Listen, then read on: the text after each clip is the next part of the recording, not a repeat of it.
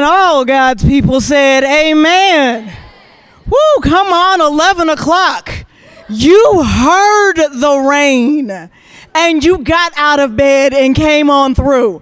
Gold star for everyone. Woo! Because I don't know about you, but that first drip and pitter patter, I looked at my weighted blanket and I said, The Lord knows my heart. I am so glad to see you this morning, 11 o'clock. I am Angela. If we haven't met, I would love to get to know you after service. I've been asked to share a few announcements in the life of SBCC. A couple of things that have been going on. Don't know if you heard. Um, the first is two weeks from today, on Sunday, August the 7th. Everybody say Sunday, August 7th. Sunday, August 7th. I will not show up at Studebaker 112. Excellent. That is because we are having a family gathering over at Four Winds Field. Instead of the 11 o'clock, not having a 9, we will have one gathering at Four, Wind Field, Four Winds Field. There will be box lunches. How many of you went to the game a couple of weeks ago? My goal on August 7th is to even out my farmer's tan. Uh huh. Yes. So we hope you will be there. It is free, but we do need you to register so that we have an accurate count for the box lunches. And they say that there's no such thing as a free lunch. There is a free lunch Sunday, August the 7th at 11 o'clock at Four Winds Field. To register, you should go to our website, southbendcitychurch.com. There, you can also get in on supporting us financially. I don't know if you know this, but in my day job, I teach, among other things, about faith and giving. And the theologian Henri Nouwen talks about the discipline of gratitude. It is the explicit effort to acknowledge that all that I am and have is given to me as a gift of love a gift to be celebrated and with joy. Some of us celebrate with joy through our singing, some of us celebrate through our serving, some of us celebrate through our giving.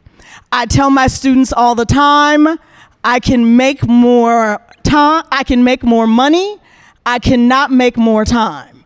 So if I give you my time, I'll give you my money. We don't pass baskets because we're in the midst of COVID 28 or whatever we are right now.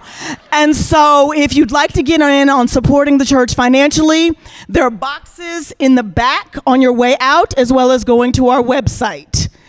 One more thing that I'm not sure if you all were aware of um, this week was a major milestone in the life of this community.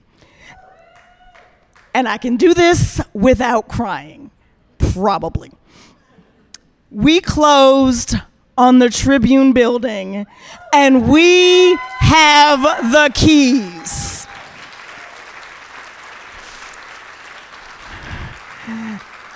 As someone who recently closed on her very first home, I know how amazing the words, we have the keys, means. When I got the text from Matt this week, I was grateful that I was pulling into my driveway so I could do the ugly cry without being a danger to myself or others. And the tears were tears of joy, but especially tears of gratitude. If you've been around this community for longer than a minute, you know the importance of place. But it doesn't matter if we were at the brick, at the Doubletree, at uh, downtown in that other building that's name that's just escaped me, the Century Center, or here. Place matters, place matters in the Bible, and place matters everywhere we go. This is a moment of gratitude and celebration. For those of you who are new or for those who just need a reminder, we root who we are as a community of believers and doubters and everyone in between around three mantras that are on our back wall sushi, not fish stew. To, next to it is everyone an icon, uh, fields, not factories. And today I'm going to talk a little bit about practices, not performances. Your life does not have to be a performance. We don't believe in the sage on the stage. This is why we sit in the round so that we can all practice our faith together. Church is not a performance, but it's a practice. Failure is not fatal, and we're here to practice the rhythms of grace and peace that Jesus teaches. Speaking of practices, not performances, you may remember a few weeks ago when I was on this sta- on this stage and I shared about what I thought was the greatest travel nightmare known to a person. 18 hours to get from Philly to South Bend and I didn't go west of the Mississippi. Yeah, so turns out our guest speaker heard that story and said, "Angela, hold my coffee." Sean Palmer tried his best to get here he, from Houston. He tried every imaginable flight combination known to humankind, and the best he could do would get him in here probably on Tuesday. But we give God thanks and praise for technology and that we are a community rooted in practices, not performances. So, Sean will be with us just not the way that any of us anticipated when this week started. I'm just grateful that we have this because someone asked me before service, Oh, does this mean that you're teaching? Oh, the devil is a bald headed, bold faced liar. Woo! So, to give a little background of Sean, who is a newer friend of our community, but still a friend to SBCC, he is the teaching pastor at Ecclesia Houston, a speaker and an executive coach. He is the author of Unarmed Empire, a contributing writer to the Voice Bible, and is vice chair of Missio Alliance Board. He's a newish friend to our community, but we are glad we are so beyond thrilled and elated to invite him back in whatever form the Lord saw fit to share in our series Surprises in the Text. Hey, South Bend City. Uh, my name is Sean Palmer, and for the last several months, I have been looking forward to being with you all this weekend. I was all ready to go, all packed up, just finished taking ever, care of everything when I got a text message today, earlier today, that my flight to Chicago had been canceled. Well, I went into kind of the emergency mode. I called my assistant, uh, Gloria, who also happens to be my mother and we tried to figure out something and there's no way that i could get uh, to chicago and then over to south bend to be with you and i really regret it I, have enjoyed my time there before you're such a wonderful community i'm honored uh, that jason would invite me to be a part of your life during this season while he's out on sabbatical and to talk about uh, these texts that we find surprising that, that people that you've heard of have found surprises in the text. So I've done the next best thing, at least the best thing that we could think of, is to shoot this video from my home. And I am truly, this is my home office. Um, my family is running around doing all sorts of things, parties in the middle of summer. My, my dog's over here, so she may bark at any point. Like this is, this is as real as it gets. This is Sean in his own space, um, unfiltered. And so I am so grateful that Matt and the team there have been incredibly gracious to me and allow me to do this, to shoot this video, uh, so I can still be a part of this weekend with you all and talk about a text that I've actually just found super surprising.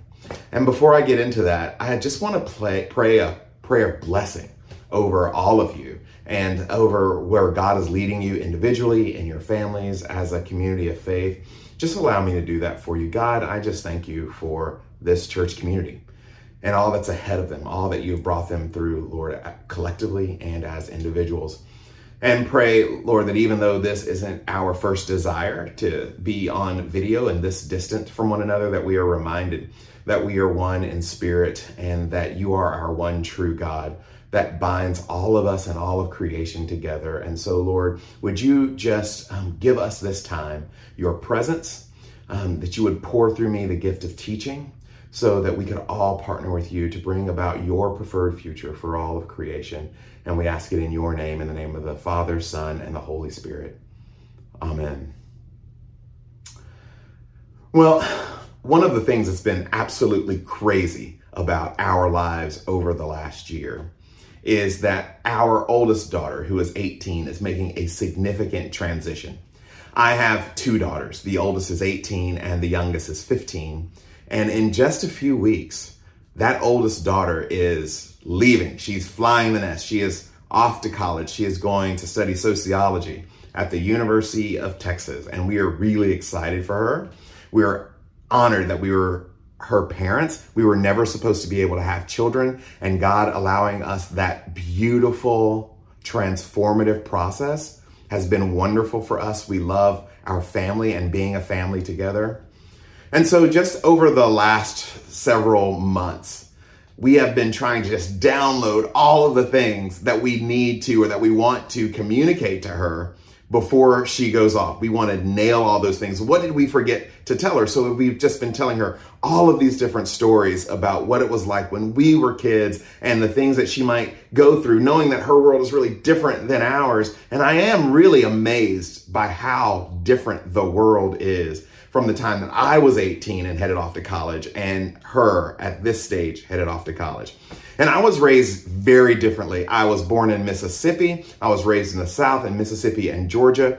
And quite frankly, like I was raised in a very traditional home and my parents did some things that people now kind of frown upon. Like, for instance, like me and my older brother, like we were spanked. I mean, that's that's an understatement. We weren't just spanked, like we were whooped. And black folks in Mississippi, you didn't get a spanking, you got a whooping. And if it was really bad, you had to go out in the yard or go out in the woods and pick your own switch and bring it back. And there's a lot of that's wrong with that. There's a lot of prop that's problematic with that. We didn't do it with our girls. We didn't raise our girls that way. But it gave me a sense of what it meant, like to be punished, especially when I was being punished for something when I didn't know what I did wrong. I have a real clear memory of a whooping that I got when I was in fourth grade. So, from the time that I left school and walked home, because that was the thing that we did, kids walked everywhere, or we rode our bikes everywhere. That's the one thing that Stranger Things gets 100% correct. From the time I left school to the time I got home, something had happened. And apparently, my fourth grade teacher had called my mother and told her that I had been disrespectful. So I don't know what was going on. My mom usually worked. This was just a season in our lives when she wasn't working. And she was one of those parents that is like spank first and ask questions later. So as soon as I got home, she lit me up. And I had no idea, no earthly idea what I had done wrong. As a matter of fact, to this day, I don't know what I did wrong. It, it, bothered me so long that I finally got around to asking my mom one time, like, what did I do wrong?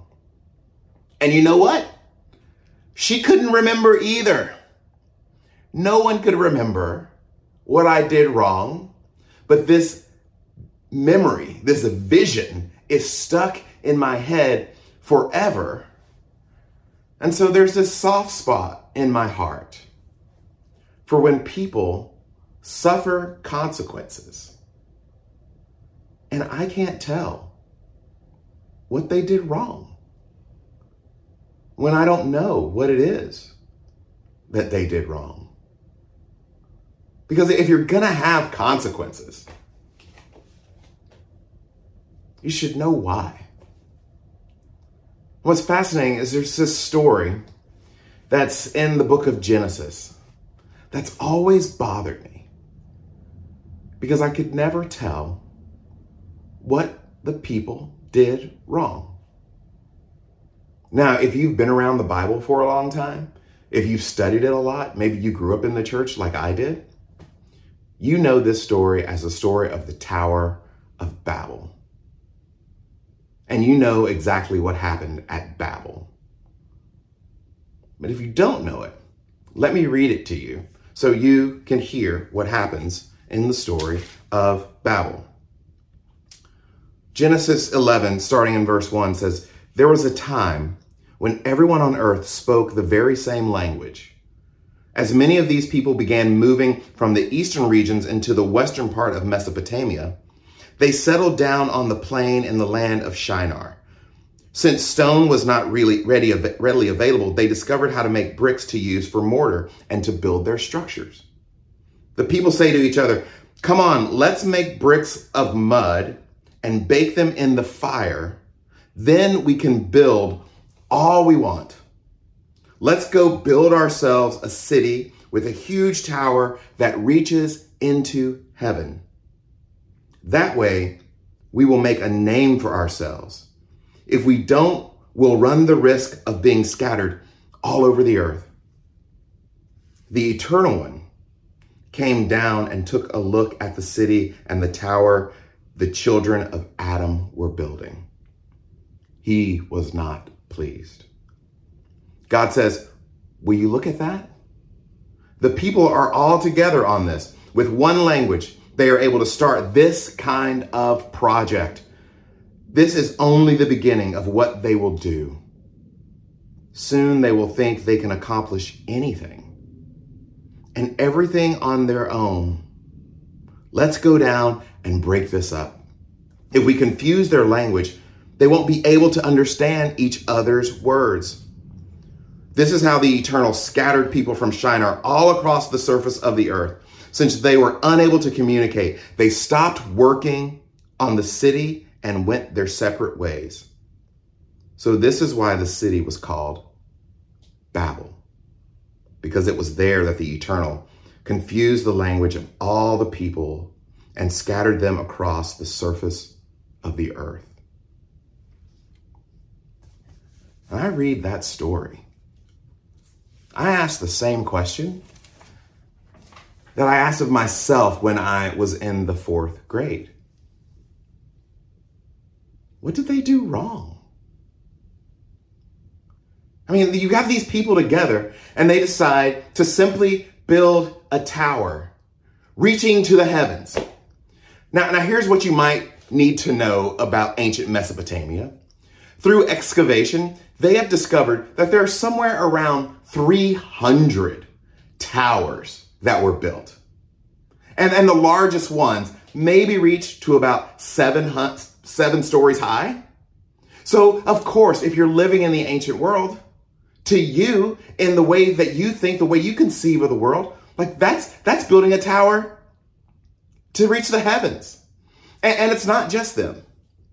So, like one of my favorite bands um, is this couple called Johnny Swim. And they're a married couple, and I love that because so many of their songs are just about love in the married life. They're not like lusting songs or dating songs or falling in love songs. They're what it's like, this is what it's like to be in love. And they got this one song about the birth of their son, Joaquin. And you know what they call it? Touching Heaven. Now, I've had newborns. There is nothing about middle of the night feedings and changing dirty diapers. There's nothing about that that's touching heaven. They don't actually believe they're touching heaven. When America was in the middle of the Mercury and Gemini and Apollo space missions, and they said, we are, we are going into the heavens, like no one believed that they were touching heaven. They were actually going to heaven.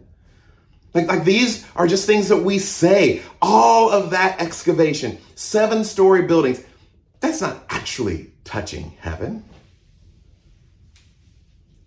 So, what is this? What is this story about? And matters get even more confusing. Because just before this, in Genesis, you know what we're told? We're told that all of the people were already spread out all over the earth, that they already had languages. This is what it says in Genesis 10, starting in verse 2. It says, The descendants of Japheth were Gomer, Magog, Madai, Javan, Tubal, Meshech, and Tiras. I worked really hard on those names for you all. Now the descendants of Gomer were Ashkenaz, Riphath, and Togarmah. I didn't work that hard on that one. The descendants of Javan were Elishah, Tarshish, Kittim, and Dodanim. The descendants of Japheth became the peoples who settled the coastal and island regions.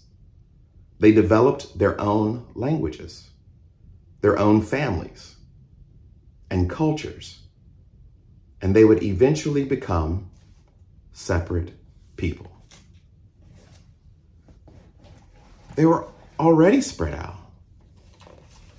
spread out on the coastland, and they were different families with different languages. And that's Genesis 10.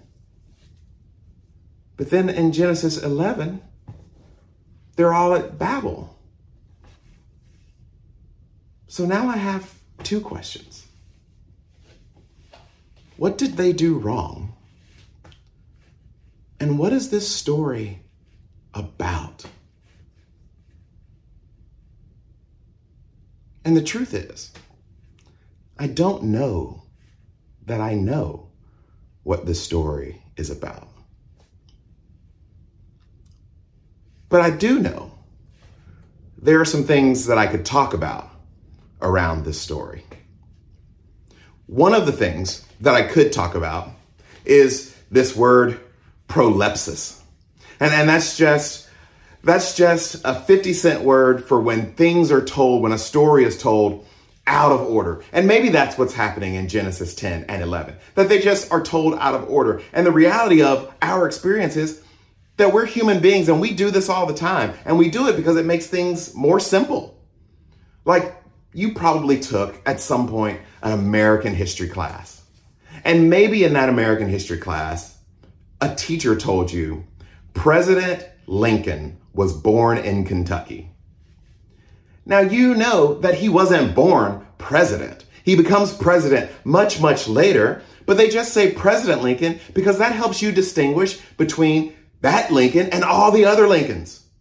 Like that helps you know who it is that we're talking about. And so we know it's not who he is when he's born, it's who he is Later, it's what he becomes. And that's just a simple way of telling people a story out of order that we assume that they already know the big picture of. That's just prolepsis. And we do it all of the time. Like I, I worked with a lady about 10 years ago, and she was a wonderful Christian lady. For the life of her, she could never tell a story the right way. She got most of the details right. She got the point right but oftentimes things were out of order.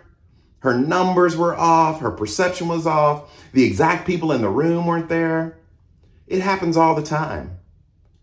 But when we tell a story, we're not necessarily looking to get all the facts and figures, all the data right. Sometimes we're just creating a point that we want people to walk away with. And maybe, maybe that's what's happening here, that this is just a case of prolepsis. Maybe I could talk about that. But what worries me about that is that this is the Bible. And many people have a very particular agenda when it comes to the Bible. Because there are folks out there who really believe that you know what's wrong? Why people are skeptical of faith, why people are dismissive of the Christian faith, is because they just don't have enough hard data. And so maybe if we can spend millions of dollars and find the exact location of Noah's ark, that that might help them.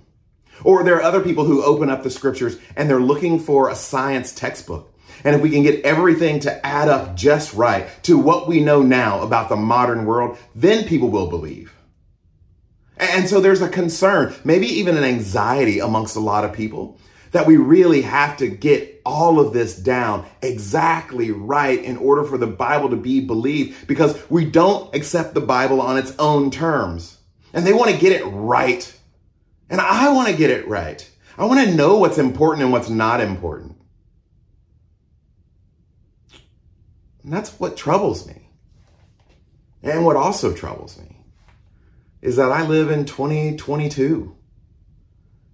And the reality of the last several years is just about every month we hear the story of a Christian leader who was very good at being a leader, but not very good at being a Christian. And that gives rise to all of this skepticism and criticism about who Christians are. And so, if we're going to have this Bible, we should at least get our story straight. And so, if I were going to talk about this text, I might talk about prolepsis, but I might not. Well, I suppose I could also talk about imperialism. Because before me and before you, there were people who read this book, who read this story for thousands and thousands and thousands of years. They are the Hebrews who became the Jews. And they have a particular way of reading the stories that we read. And, and when they read Genesis 10 and 11 and they see these stories back to back, they think, oh, no, no, that's not a case of prolepsis. Like, that's exactly what happened. This story is really about imperialism that the reality is that already there were people living in separate parts, in different parts of the known world at the time, with their own families and their own lands and their own language. But there was one group in particular who decided that they should conquer all of the other groups. And what do we do? What do nation states do when we decide that we should conquer other people? Well, we make them just like us. Or, or at least we say they ought to be just like us. And that often begins with language. That you're going to speak our language, or because you already speak our language, then you naturally belong to us. Just a few months ago, Vladimir Putin invaded Ukraine. And a few years before that, it was the Crimea. And you remember what he said? He says, we're not interested in domination. We just want the Russian speaking parts. And a century before that, there was a man named Adolf Hitler who said, we're, we're not out to conquer all of Europe. We just want the German speaking parts. And then an imperial force comes in and they mandate language or they reclaim the places that they think are owed to them because of language. And what's the first thing they do? They build monuments.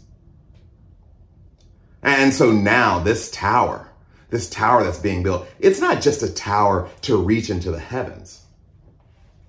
It's a military monument.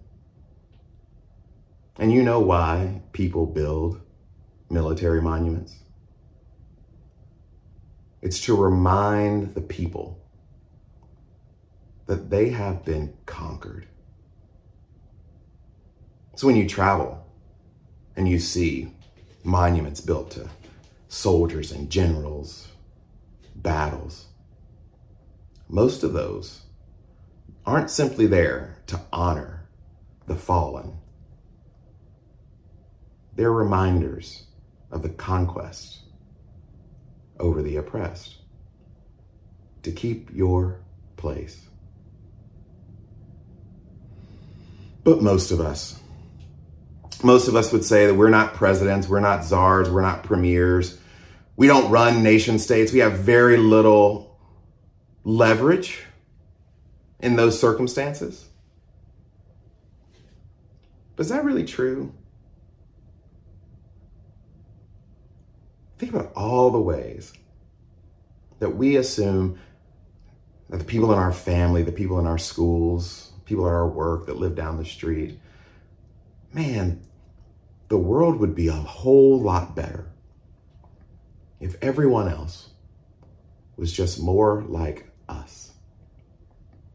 If they thought like I did, if they voted like I did, if they maneuvered in the world the same way that I do, then the world would be a whole lot better. The key for saving the world is for more people to be like me. I could talk about that, but no one ever thinks that they're the ones doing that. So that can't that can't possibly be what this story is about. Well, besides prolepsis and imperialism, another thing that I think about when I read this story is maybe it's a story about what it seems to be about, which is just selfish ambition. This idea that I'm going to rule, I'm going to conquer, I'm going to grow. And here's the funny thing about selfish ambition. In all of my years, I have never met anyone who thought that they were selfish. We're never selfish. We're just doing what we have to do. Like, like we're we're doing what we have to do so that our partner will behave the way that we want them to behave, or our children will behave the way that we want them to behave. I'm just doing what I have to do to close the next deal. I'm saying what I have to say to get the promotion. I, am maneuvering in a world in a way that gets me the next thing, but it's not selfish. And plus, I'm an American, and isn't ambition something we should have anyway? No one's ever selfish. We're just doing the next thing that we have to do. I mean, we're only ambitious insofar as we need to be to keep moving along. Even when we don't realize what all of that ambition is supposed to do or accomplish. You know, here at our church in Houston, we have what I think is probably an, an oversampling of people in two professions models and photographers, and some of them do both. And so, one of the sweetest is a friend of mine. And just this past spring, she reached some important milestone to her in terms of her Instagram followers and she was celebrating, and we were all very happy for her. And I remember having a conversation with her on Easter Sunday. And I said, Well, explain to me, um, what does that mean? And she kind of looked and said, I'm not really sure I know. There's a part of us. And, and maybe we've been conditioned into it that wants to keep building and building and building and building just to see how far we can reach. And we don't even know why we're doing all the building. But it never feels like selfish ambition. It always feels like just doing the next thing. But here at Babel, they actually say to each other, let's make a name for ourselves. In all of their building, and all of their ingenuity, no matter how high they build, God still has to come down to see it. But since no one ever considers themselves selfish and we don't think that ambition is wrong for any reason, then I wouldn't really talk about that. That's probably not what this story is about. So maybe what this story is about is evil. Yeah, I like evil. Church folks love to talk about evil. There's not a church in the country where I can't get an audience if I want to say to somebody, let's talk about evil. The problem is, we love talking about evil unless we use a different word for evil, a word like sin. And then we get a little more touchy around the word sin because evil evil kind of has this exterior property about it. Like it's what someone else does and it's what other people do to other people. And sin kind of feels more personal. And we would never participate in evil. And plus, we're all twisted right now in terms of what's evil and what's not, and how evil even works. So, when I was in high school, I was a big news junkie because clearly that's what all the cool kids were into. And so, one of my favorite pastimes, because my mom always wanted to get up and go to the earliest service that our church had, which back then was really early, early like our early service was like 7:30 in the morning. So I would come home and I would watch Meet the Press because nothing says cool high school kid quite like watching Meet the Press. And so when I was about 15 or 16, Jerry Falwell was a guest on Meet the Press. And he said something that I will always remember. He said that God is going to judge America for the sin of abortion. So it doesn't matter if you had an abortion, if you contributed to someone else having an abortion. It doesn't matter if you were an abortion su- supplier, if you were a doctor or a nurse or a hospital, that God was going to judge the entire country for the sin of abortion. Well, several years ago, there was a movie called 42. And it told the story of Jackie Robinson integrating Major League Baseball. And all of my white friends called me up and they said, You really need to go see 42 because apparently racism was new to them. And so I went to see 42. And when I saw it, I realized why they liked it. Because watching 42, all of the racism in 42 was an individual woman, an individual man being racist. I found that odd because I heard Jerry Falwell say that somewhere along the line, all of us were going to be judged for something that he thought was a sin that some of us did. But when I watch this movie, it's just the people who do it who are to blame.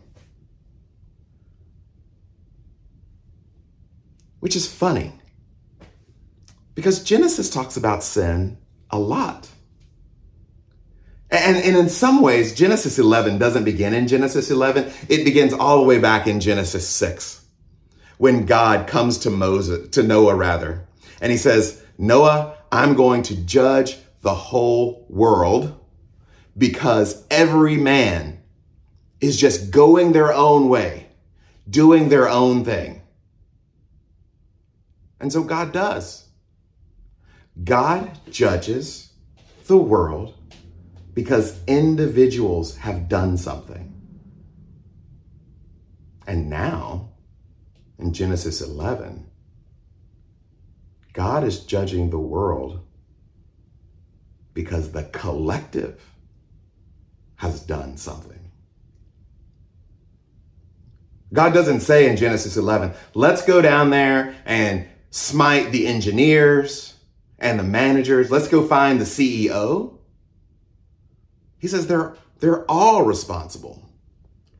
And see, one of the places where we get tripped up is that we have fallen, not just as a church, but as people in general, that something, when something goes wrong, when there's evil in the world, it's either the fault of a bunch of individuals or it's a collective.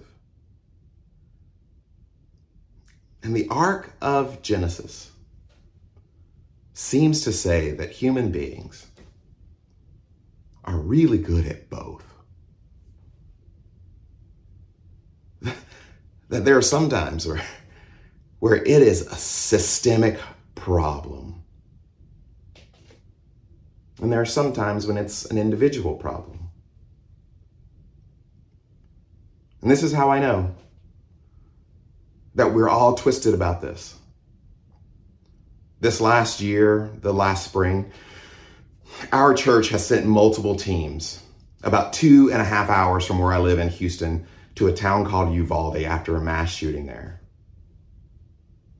And you know what caused the mass shooting in Uvalde? An individual. Well, that's if you watch certain news and talk to certain people. Is this one guy's fault?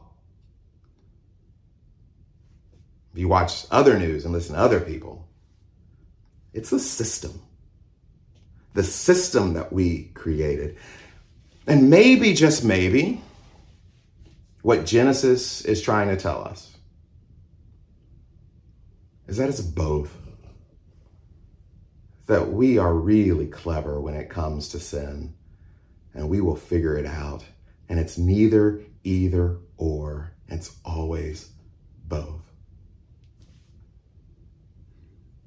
But that's about guns and racism. So I really wouldn't want to talk about that because that causes a lot of trouble. And whatever people think, wherever we stand on those kinds of issues, we just assume that everybody else in the world ought to stand there too. So maybe what this story is about is the people of God. Because Genesis 11 falls at a really strange place. Like if you had read more of Genesis 10, which I read a part of before, you know what you get right after that? You just get a list of names. Descendant after descendant, names that are hard to pronounce, names that you would name your children, name that you would think your friends were weird if they named their children that name. Just names, genealogies. And then you know what you get after you read the story of the Tower of Babel? More names. You get more descendants, more who begat who. In, so many ways. This story is oddly placed. Like, why is it there? You get names, the Tower of Babel, more names. Until you get to Genesis 12. And that's where you get the story of a man named Abram.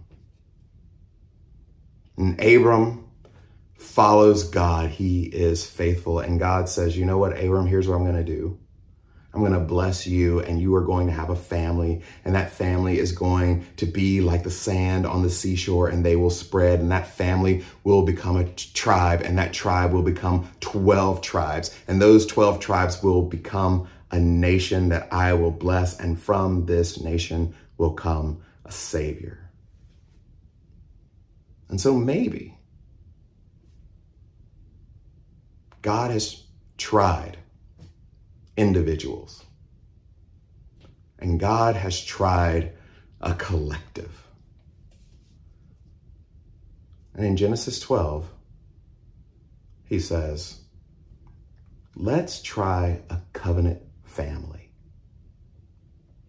And from this family will come a Savior and that Savior will be who the Apostle Paul calls in Romans 8 the firstborn of a very large family.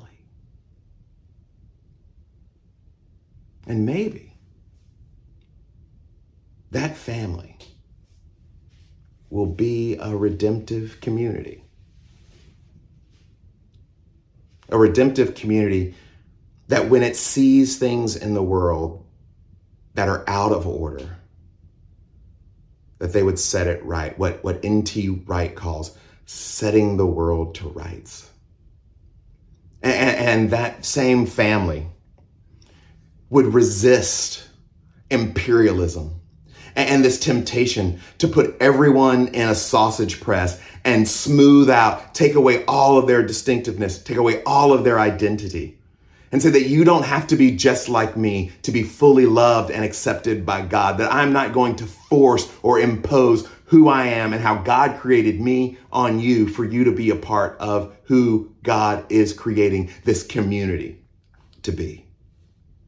And maybe that very same family would set aside their personal rights for the sake of others, to love and to serve the world for the sake of community.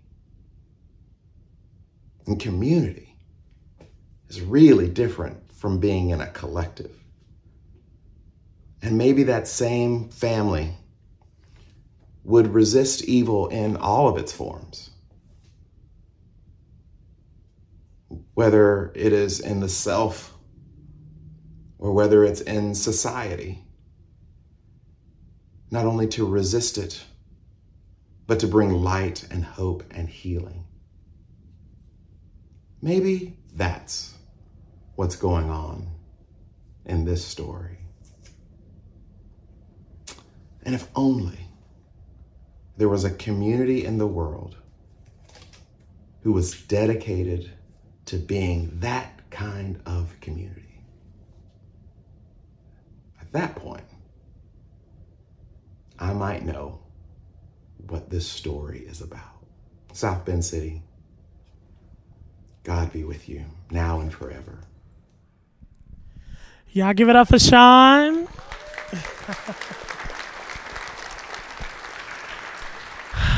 I'd like for y'all to stand as you're able. I'm going to take you back a little bit. Now, I want you to repeat after me, okay? May the Lord watch between me and thee while we are absent one from another. Grace and peace be with you all. I love you. Y'all have a great week.